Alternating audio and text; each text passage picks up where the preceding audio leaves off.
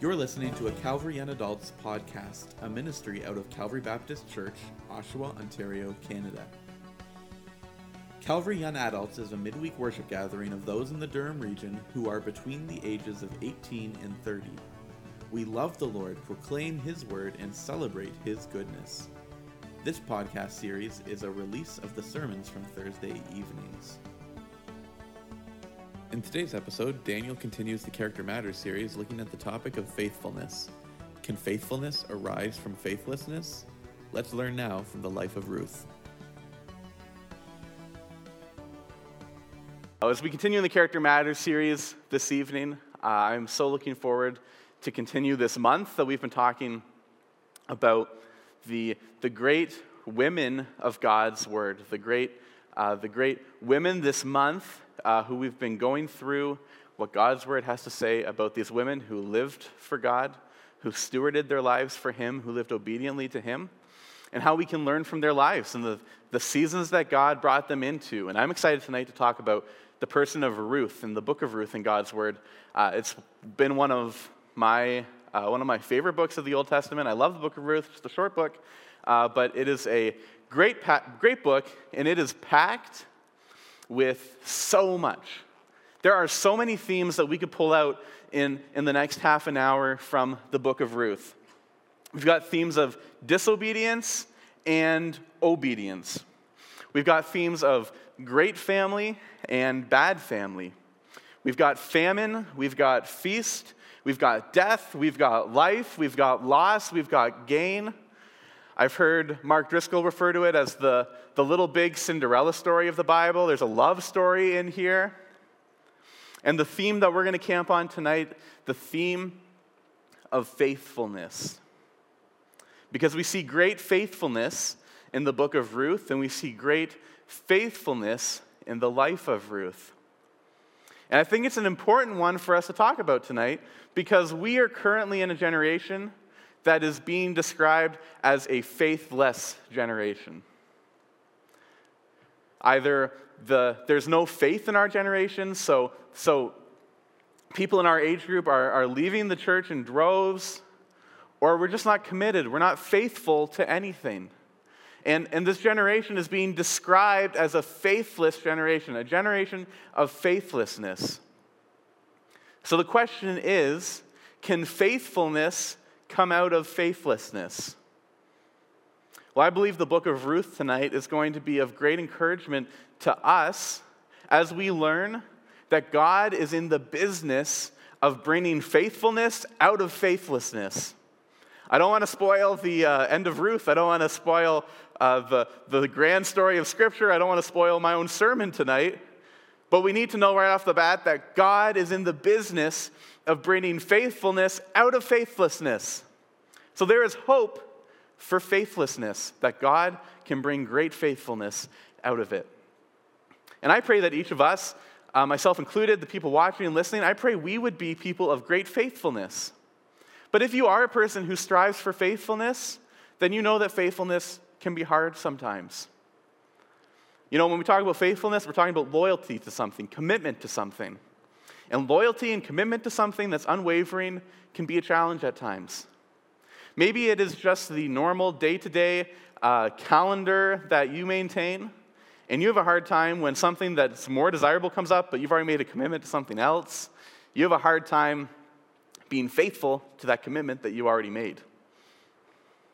Or maybe you're a sports fan and you love your sports team, but they've been losing a lot lately, and you're kind of a junkie for the win, and you want to hop ships over uh, to the team that is winning.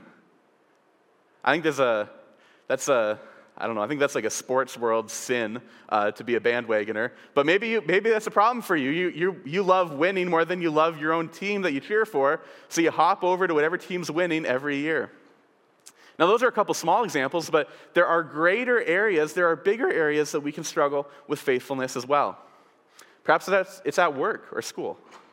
Perhaps it's in the professional environment that God has brought you into right now. Maybe it's the worst. You hate it. You don't want to go to work, so you call in sick all the time when you're not sick. And when you do go to work, you're not really working. You're checked out, you're on your phone, you're not faithful to your job, you're not faithful to your coworkers, you're not faithful to your employer. or maybe it's the family role that God has put you in right now. If you're a son or daughter and you're under your parents' roof, you're under your parents' authority, you have a hard time being faithful to your parents. You have a hard time being faithful to the role that God has given you as a son or daughter. If you're a husband or wife, maybe you have a hard time. Maybe you struggle with faithfulness in your marriage. And when I say faithfulness in marriage, I don't just mean uh, like infidelity is unfaithfulness, but being faithful to the role that God has given you as husband or wife. As husband, to lead your family, as wife, to submit to your husband. If maybe you struggle being faithful to those roles in your marriage. And maybe you're a parent Maybe you have children and you struggle being faithful to the role of parenting that God has called parents to, to, to disciple their children in His Word and to, to train them in the way that they should go. And ultimately, maybe you struggle with faithfulness to Christ. Maybe you grew up in the church, you know the truths of the Word, but they haven't penetrated your heart. And you would rather be faithful to the sin that's familiar and comfortable in your life than to Christ, who calls us out of that darkness, who calls us out of sin, who calls us out of, uh, out of darkness and into glorious light. Or maybe you've never committed to Him. Maybe you've never seen faithfulness in your family. You've never seen faithfulness at home. You've never seen faithfulness in your friend group. You've never seen faithfulness at work. You've never seen faithfulness at school. You've never seen faithfulness. And to hear that there is a God who is faithful to his people and who gives his people the ability to be faithful to him just sounds crazy to you. You can't believe it because you've never seen it. There's lots of ways we could struggle with faithfulness. And if we're honest, we all do in different areas, at different times, in different seasons, in different roles. But there is great hope in God's word. There's great hope in those truths we just saying a few moments ago that God's faithfulness is great. And in the book of Ruth, we're going to see the impact of God's faithfulness on one of his people's lives. So let's pray together and then dig into this great book of Ruth. It's a, it's a fantastic, fantastic book. I can't wait to jump in. God, I thank you for this evening. I thank you for those who you have uh, brought together online, virtually. And I pray now that as we dig into the book of Ruth and uh, learn about faithfulness, I pray that we would be greatly encouraged in our striving to be a faithful people to you, God. And I praise you. I thank you that you are a faithful God to your people. That is such a good truth, God. We can find great rest in that. In Jesus' name, amen. So, Book of Ruth. Like I said, lots of themes. Starts with a famine, ends with a feast. Starts with death, ends with new life. It's a story that contains a terrible father and husband. It contains death. It contains loss. It contains grieving. It contains abusive backgrounds. It contains sinfulness. But it also brings devotion and provision and love and faithfulness. Ruth has got it all. There is so much that could be unpacked in Ruth that, like I said, we cannot unpack tonight. So please, it's a short book. Read it. Read it tonight. Read it this weekend. Read it sometime. It's a great little book. And if you want to dive deeper into your study of Ruth, I'd highly recommend two resources, both from Pastor Mark Driscoll. They're both great. First one is he did a sermon series at his church on the book of Ruth. Very good, lots of good stuff in there, uh, not just for the ladies, for the guys as well. Um, lots of important truth, lots of important application in there. So I'd highly recommend that. Mark Driscoll, sermon series on Ruth. And the second thing is by Mark and his wife, Grace, the EXO Real Marriage podcast. It's a great podcast overall. Michelle, my wife, and I uh, have been super blessed by it, uh, listening to uh, them talk. It's a, it's a short little podcast. It's probably the, the third greatest podcast on the App Store next to Living in the 66 and Calvary Young Adults podcast. Uh, but it's great. In the second season of the uh, Real Marriage podcast, they looked at Ruth. So if you're in a marriage covenant and you, or you want to be in a marriage covenant, uh, great podcast series on the book of Ruth, specifically about family roles and marriage and that kind of stuff. Really good. So if you want way more on Ruth than we can do in the next few minutes, um, highly recommend those. But Ruth, who was Ruth? Well, we find out very quickly in Ruth that she was a Moabite. She was from the nation of Moab. We need to stop there because it tells us a lot about Ruth's background that is going to be greatly impactful in understanding her faithfulness. So, who were the Moabites, you ask? Who was the nation of Moab? Well, perhaps you remember a guy named Lot, Abraham's nephew. Remember him from Genesis? I'm sure you do. Lot uh, had a family, but Lot got pregnant with his daughter. Well, he got his daughter pregnant. And they had a son who the Moabites came from. So, not the greatest start to a nation. And unfortunately, that start to the nation of a father impregnating his daughter, it got worse from there. And as we know from other parts of God's word and historical documents that, that the nation of Moab was a really dark nation. It was really an evil nation. It was a nation that worshiped false gods, that worshiped idols, that was very sinful, that was completely opposed to the true God, Yahweh. Sexual immorality, abuse, incest, just a lot of really dark, evil background. And that's, that's the family, that's the nation, that's the people that Ruth is from. So, how does Ruth end up in God's word, in the lineage of Christ, as a hero of the faith? Well, she married the son, one of the sons, of a couple named Elimelech and Naomi. Now, Elimelech and Naomi had two sons, uh, Mahlon and Chilion. Uh, by the way, his names mean sickness and death, so if you're looking for boys' names, maybe put those on the list uh, or not, because they kind of have crazy, terrible meanings. And unfortunately, they foreshadow a lot of what's about to happen in Ruth. But she marries, she marries one of their sons, and uh, they, they, they, they brought their family out of Bethlehem because there's a famine. And again, that's kind of ironic because Bethlehem in the Hebrew literally means house of bread. So they left the house of bread. They left the place that God had provided for his people to be provided for, to try and get provided for elsewhere. Uh, and that's the great failure of Elimelech, the father, uh, who brought his family out of God's provision. But he brings his family out. They go to Moab. Both their sons marry Moabite women. One of them's Orpah, one of them's Ruth. And again, God had told them not to marry the women from Moab because it was a sinful nation, but they did it anyways. So another failure of Elimelech. And they get married and they have this family, but then Elimelech dies. So Naomi's left on her own with her two sons and daughters in law. But then Mahlon and Chilion, who remember his names meant sick and dying, got sick and died. So now Naomi is left with Orpah and Ruth, her two daughter in laws. Naomi's gotten pretty bitter at this point. So now they've got a, a bitter mother in law who tells them, I've got nothing left for you. Go back to Moab. Get out of here. Just basically leave me alone to die. Well, Orpah says, Okay, I'm peacing out. Bye. Leaves. But Ruth says, as Matt alluded to when we were hosting, Ruth says, I'm not leaving at all. I'm not going anywhere. You are not going to be able to get rid of me. And from that moment on, we see great faithfulness exemplified in Ruth's life, not just to Naomi. We see great faithfulness of this woman, Ruth, who had this terrible past, be brought into the family of God. So, for you and I who are struggling with faithfulness, who are, who are trying our best, living our lives day to day, trying to be faithful in the seasons that God has brought us into, I see four great encouragements from Ruth that we're going to look at in the next few minutes.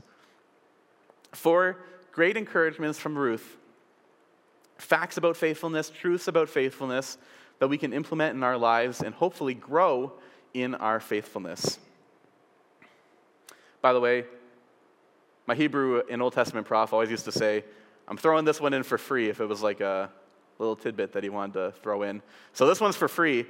But the book of Ruth in the Hebrew Bible follows the book of Proverbs. So for us, it follows Judges, but in the Hebrew order, it follows Proverbs. And if you know Proverbs, you know Proverbs 31 is the last chapter in Proverbs. And if you know Proverbs 31, Proverbs 31 talks about the, the excellent wife, the excellent woman, the virtuous woman, the Eshet Chayil in Hebrew. Um, and then Proverbs 31 is followed by the book of Ruth. So it's believed that Ruth is kind of put there as, a, as an exemplary of the woman that's described in Proverbs 31. Again, that one's for free. Take it or leave it. I think it's pretty cool, though. So uh, pretty neat as we get into the book of Ruth and we see these four, four things about faithfulness in the life of Ruth. And the first is this faithfulness is first and foremost before God. Faithfulness is first and foremost before God. If you have your Bibles, and you really have no excuse not to because you're at home, so go grab them, turn the volume up while you search the house for it. Hopefully, you don't have to search too hard. Uh, or open up a new tab and go to Bible Gateway, or follow along somehow in the book of Ruth, because we're going to be hitting a few verses throughout the evening from Ruth. And if you have it, turn to Ruth, turn to Ruth 1, and let's read 16 and 17. It says, But Ruth replied. So Naomi had said to Ruth, Go home, go back to Moab. I've got nothing for you. It says, But Ruth replied, Don't plead with me to abandon you or to return and not follow you. For wherever you go, I will go, and wherever you live, I will live. Your people will be my people, and your God will be my God. Where you die, I will die, and there I will be buried. May the Lord punish me and do so severely if anything but death separates you and me. This is what Matt was getting at earlier with uh, Ruth clinging to Naomi here and uh, not letting go. She says, Where you go, I go. Where you die, I die. You live, I live. Your people, my people. She makes this covenant of faithfulness, of commitment to Naomi. But really, as we see in the text, it's a covenant of faithfulness before God. Because faithfulness is first and foremost before God. This moment is like Ruth's conversion. We see it, we see it in 16. Your God will be my God. We see it in verse 17. She knows this is before the Lord, and she says, May the Lord punish me severely should I break this oath, should I break what I am saying to you. Because faithfulness is first and foremost before God. But we see in this little monologue, this quick little speech she gives, this quick little expression of faithfulness in 16 and 17, that she recognized that in order for there to be faithfulness, there must be a necessary ending before there can be a new beginning. There had to be a necessary ending before there could be a new beginning. And where do we see that? Look at verse 16. Naomi has said, Go, go back to Moab, go back to your people. And she says, Don't plead with me to abandon you or to return and not follow you. Why would she have said that if she could have gone back to Moab and still worshiped Yahweh? Why would she have said that if she could have still gone back to Moab and lived for Yahweh, lived for the one true God? It's because she knew for faithfulness that is first and foremost before God, there had to be a necessary ending. It would have been easy for Ruth to go back to Moab. It's what she knew. She grew up in Moab, she was familiar with Moab, and even though it contained sinfulness and darkness and abuse and hurt, it was familiar and it was comfortable. It would have been easier for her to go back to Moab after she had spent just, just really a short amount of time with her husband who had died and her, hus- her uh, brother in law who had died and her father in law who had died. It would have been easy for her to return to Moab and resume life as normal. But she knew in order to have faithfulness to Yahweh, faithfulness to the one true God, there had to first be a necessary ending. It's the same for us today. We struggle sometimes. We know things have to end before new things can begin, but we don't want to let go of the things that have to end, even when they're hurting us. Sin looks way more appealing at times than sanctification. Why? Even though we know it hurts us? Because it's familiar, because it's comfortable. But it has to end before we can experience new beginning, before we can experience new life in Christ. There must be a necessary ending for a new beginning. Let me put it this way. For those of you who are married, or those of you who want to be married, or those of you who've attended a wedding before, you know that on the wedding day, two single people become married. On that day, they make that marriage covenant before the Lord, and singleness is ended and marriage has begun. It is a necessary ending to singleness before there can be a new beginning in marriage. And in fact, a lot of the problems in marriages is because the spouses believe that they were trying to retain their singleness while they're still married. And that cannot be the case. You cannot be single and married, it's one or the other. It was the same for Ruth. Ruth knew all that Moab, the Moabites represented for her. She knew if she went back, it would be false idol worship again. It would be sinfulness. It would be abuse. It would be hurt. And even though those things were hurting her, they were comfortable because they were familiar. And it's the same with us. The things that hurt us are familiar and comfortable, and oftentimes keep us from experiencing that new beginning. But we can't have both. We can't be worshiping other things and Yahweh. We can't have one foot on each side. We have to be fully faithful, fully in, because faithfulness is first and foremost before God. This is what the prophet Ezekiel was writing about in Ezekiel 36, I think, of uh, the, the old heart that gets removed and the new heart that gets put in. When we start to follow Christ, when we enter into faithfulness to Him, we don't just get an extra heart. We don't get a heart of flesh, a life a life giving heart put in beside our dead heart, beside our stone heart. The stone heart is removed, and the living heart of life is put in us. There must be a necessary ending for there to be a new beginning. When there is a new beginning, it is incredible to experience. Ruth did it here in 16 and 17. She expressed her faithful commitment to Naomi, but ultimately she was expressing her faithful commitment to God. God first and then others. We see as she meets Boaz, who would become her husband, she is faithful to him. We see as she has children, she is a faithful mother, she is a faithful person. So if you're struggling with faithfulness tonight, I would ask this How is your faithfulness to Christ? Because that's not to say if you're faithful to Christ, you don't have to work in any of the other areas. You absolutely do. But if we're having trouble in the other areas, it's likely because we're having trouble in our faithfulness to Christ. So, how's your faithfulness to Christ? How are you doing walking with the Lord? What needs to end in your life to experience new beginning? What sin is keeping you from experiencing that new beginning? What is your Moab? What do you need to put a necessary ending to in your life so that you can experience new life in Christ? How are you doing with faithfulness to Christ? Invest all your effort into your faithfulness to Christ. And then as you invest more effort in other areas, faithfulness will start to come easier. Faithfulness will start to come more naturally because we are throwing all our effort into faithfulness with Christ.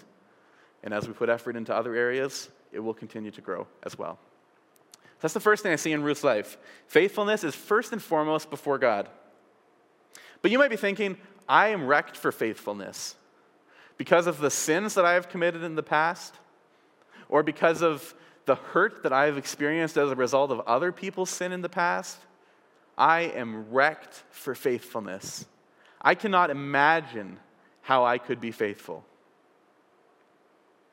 I want to encourage you tonight that God's word says that does not have to be the case.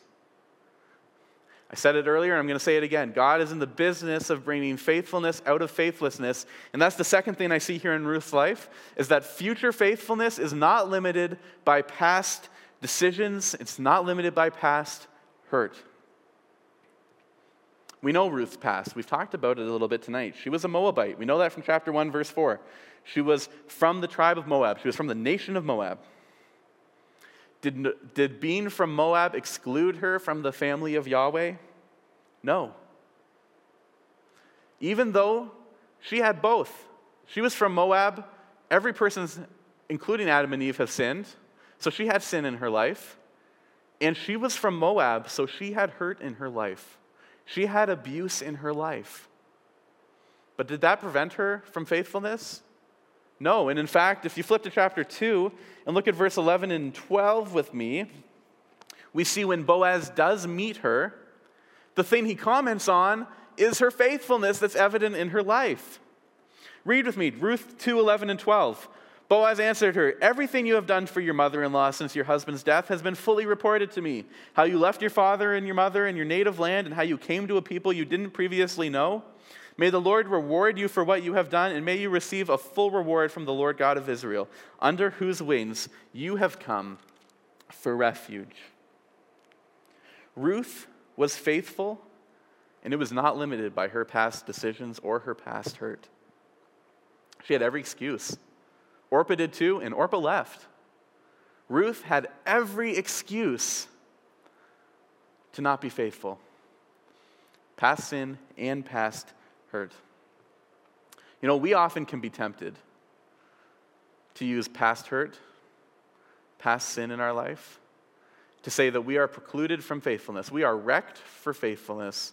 We could never be faithful because of what we've done or what's been done to us. And to be quite honest, likely it's a combination of both for us too.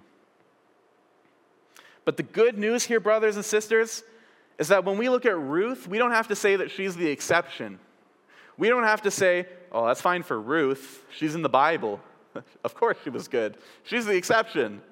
No, Ruth is not the exception. Ruth is the example of what happens on every page of this book. Ruth is the example of the work that God does, bringing faithfulness out of faithlessness. And how is he able to do that? Because he is a perfectly faithful God. We just sang about that a few moments ago. Great is thy faithfulness. He is a faithful God, and he is so faithful. He did not leave his creation who rebelled against him and who hated him on their own to suffer and die forever. He is so faithful, through Christ, he became human. While remaining fully God, he became fully man to be near to us. He drew near to us in his faithfulness. And in Christ's great faithfulness, he was faithful to death on the cross because of his faithfulness to his creation. And through his death and burial and resurrection and ascension, now where he sits at the right hand of the Father, faithfully interceding for us when, when we pray, when we talk to him, we can experience that faithfulness, and then we're given the gift of faith to grow and steward into faithfulness. That's what being saved is all about.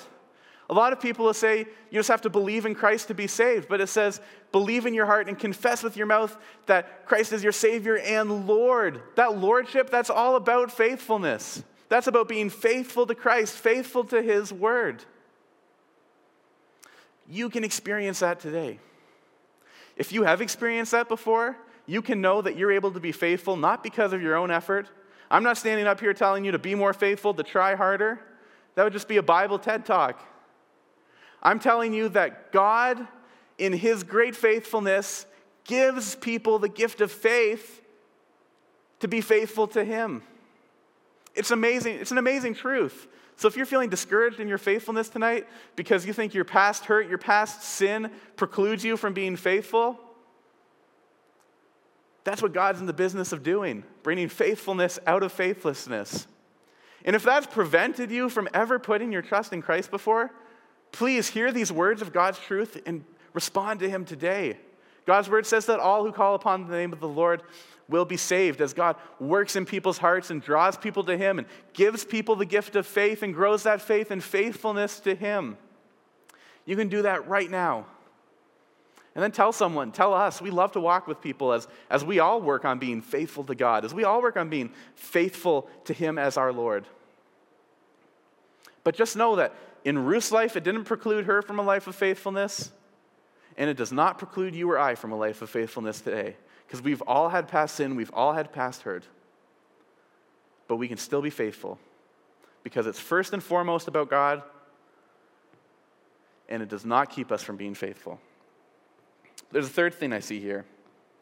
Faithful people steward the season that God has brought them to well.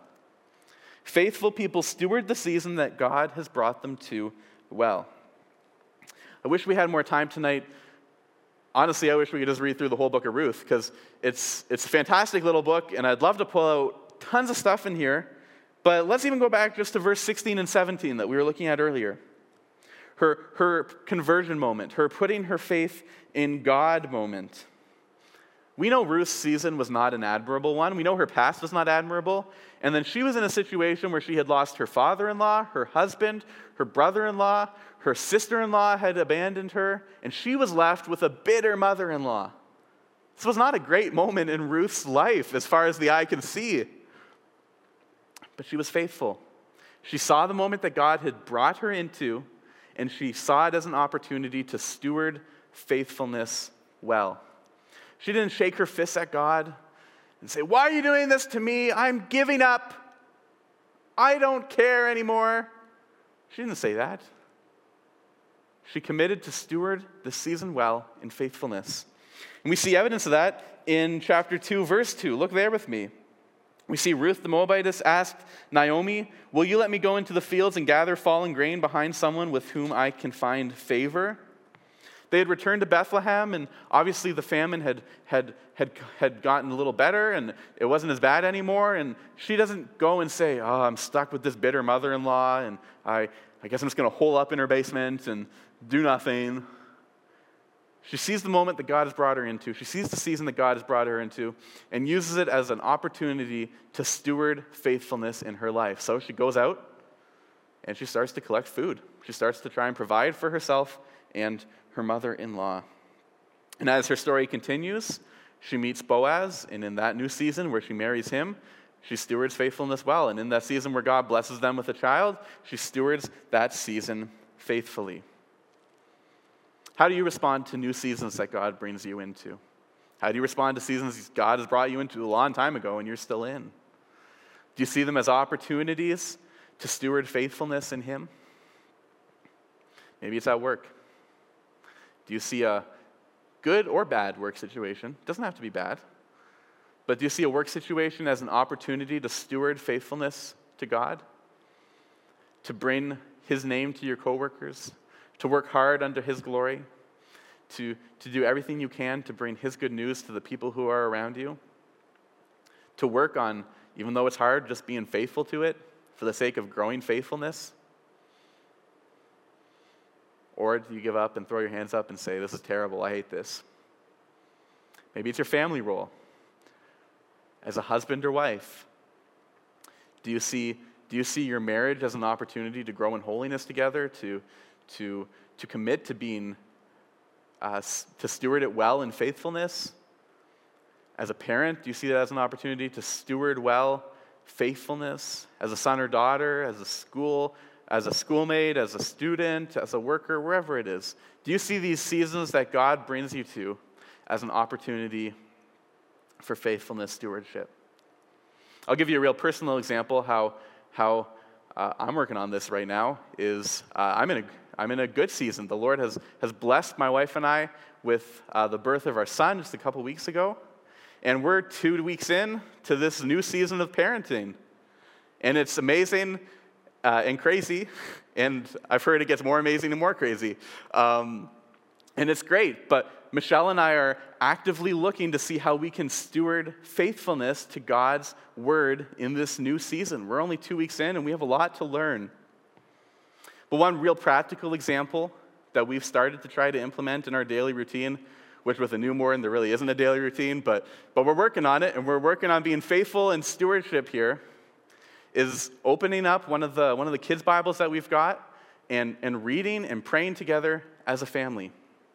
And you know, people would say to me, Daniel, you're crazy. He's two weeks old. There's no way he's getting, he's getting that, even if it is a kid's story Bible. And you're right. He's learning like how to live out here right now. But I know my responsibility as a father is to lead my family to Christ. And I know one day I'm going to stand before Christ and be held accountable for how faithful I was to that role. And I do not want Christ to look at me and say, because you thought he wouldn't get it yet, you started too late. I don't want to stand before Christ and find out that if I decided five was the magic age, which, which I don't think so, but if I believe five was the magic age and I waited till five, but he really would have gotten it way earlier, I don't want to think for a second that I missed a day to talk to my son about the goodness of God. I don't want to think that I missed a day. And I don't know when that day will be, when he'll start to remember and he'll start to comprehend and he'll start to understand the good truths of God's word. I don't know when that day is. I'm not God. I don't know when his brain will be able to, to, to take that in fully. So rather than wait and hope I hit the right age, I want to steward this season well that God has brought me into and faithfully start now. Because I don't know when that day will be. And that's just a small example. There's a lot to parenting, there's a lot to marriage, there's a lot to singleness, there's a lot to working, there's a lot to students. There's lots of ways that we can invest our energy into stewarding faithfulness. But in the good and hard seasons, do you see those as opportunities to steward faithfulness? Because faithful people steward the seasons that God brings them into well. Last thing God works in and blesses the faithfulness of ordinary people. You might think, I'm just too ordinary. I don't have a big enough platform. I don't have enough ears listening to me. I don't have enough influence. Even if I was mega faithful, my impact would be mega tiny. Even if I was super faithful, I'm just too ordinary. My work's too ordinary.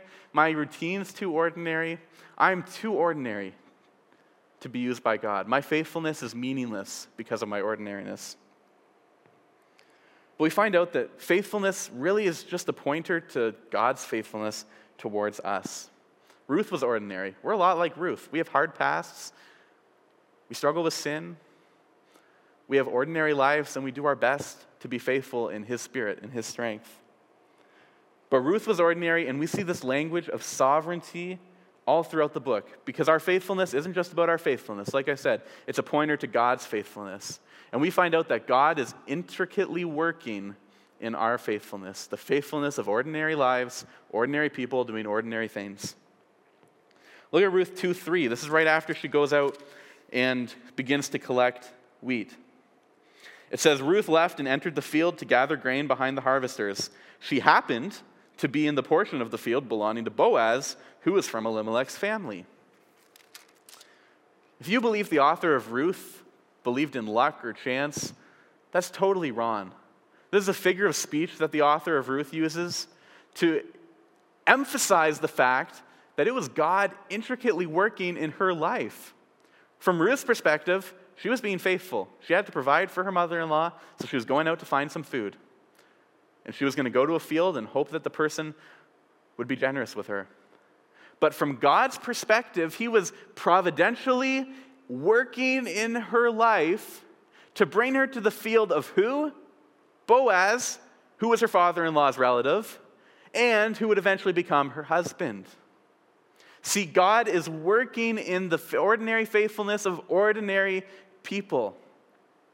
So if you feel discouraged that you're too ordinary or your life is too normal, God works in the faithfulness of ordinary people. We see this language of sovereignty all through the book, and then he blesses it. We see in chapter 4 that as she marries Boaz, uh, they give birth to children. Now, does that mean that God is going to bless faithful people with children all the time? No. Does that mean God's going to bless faithful people with marriages all the time? No. Does that mean God's going to bless faithful people with money or house or great job or great coworkers or whatever you want all the time? No. So how does how does God bless? How does God promise to bless the faithfulness of ordinary people? Well, it's the ways that he's promised. So, an abundant life now, not of worldly abundance, but of experiential abundance in him knowing that He is with us and near us and, and for us. And then in eternity of feasting with Him as we experience His faithfulness in a whole new way when we spend eternity with Him. He'll bless while we're on earth in ways that are visual. He'll give tangible blessing. But the blessing he has promised is the spiritual blessing of his closeness now and his closeness forever. So if you feel like your, your life is too ordinary, your faithfulness is too ordinary to be used by God, please don't be discouraged. Or please, yeah, please don't be discouraged by that. Be encouraged that God is working in and blessing the faithfulness of ordinary people. You know, the book of Ruth ends with two ordinary, faithful people having a baby in Bethlehem. You know, that reminds me of a couple other ordinary people, years after Ruth, who had a baby in Bethlehem. God used the ordinary faithfulness of Joseph and Mary, and another baby boy was born in Bethlehem, Jesus. And God used their faithfulness for, for blessing generations and generations and generations to come to this day and into the future until he returns. Don't think that God can't, can't use faithfulness of ordinary people because that is exactly what God does all the time. Your responsibility, be faithful. Steward the season you're in and trust that God is working in it. It's not up to us to manipulate the situation, to, to orchestrate the situation, to engineer stuff. It's up to us to be faithful. He gives us the faith to do so, and then He is working in that faithfulness. You know, the book of Ruth begins with famine and ends with the birth of a baby, ends with new life. It's a lot like our lives. Our lives all start with famine, spiritual famine. Our lives all start with brokenness and sinfulness and as enemies towards God. But our lives don't have to end in famine. Our lives don't have to end in brokenness. Our lives don't have to end as enemies towards God because of that baby that was born in Bethlehem. As a result of Mary and Joseph, who were ordinary, faithful people, that, that new life brings us new life today. So that just like Ruth's story that began with famine and ended with new life, our story can begin with famine. It does begin with famine. The question is, will it end with new life? You can today. I've already said it before, but respond to Christ today. And you can experience his great faithfulness from the very beginning of this book. You can experience his faithfulness today. So, how are you doing with faithfulness? Is your faithfulness first and foremost before God? Do you recognize that it doesn't have to be limited by past decisions, past hurt? Are you stewarding the season God has brought you into for faithfulness? And do you believe that God is working in and blessing the faithfulness of your ordinary life, my ordinary life, our ordinary lives? God is working. Your story begins with a famine. I know that. But it doesn't need to end there. It can end with new life. It can end very differently because of this birth of a baby that came years after Ruth in Bethlehem. So, is where are you at with your faithfulness? Let's pray. God, I thank you for this evening. I thank you for your servant Ruth, who we can learn from. I thank you that how just like Ruth's story that began with famine but ended with new life, our stories that begin with famine don't have to end with famine, but can end with new life. God, I pray that I pray that as those who follow you, that we would be faithful. I thank you that you empower us to do so. And God, I pray that we would steward that faith well that you gift your people, and that we would put all our effort into faithfulness to you.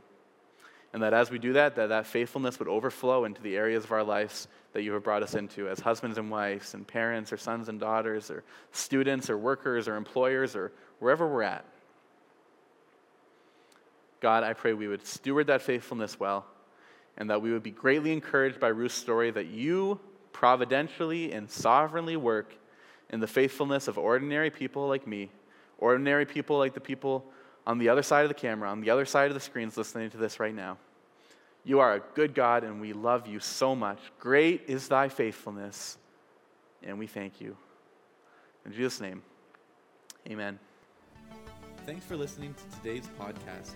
If you've enjoyed today's podcast, check out our new podcast series, Living in the 66, a conversational series as we walk through God's Word chapter by chapter and seek to discover how we can apply it to our lives. Thanks for listening to today's episode, and until next time, blessings.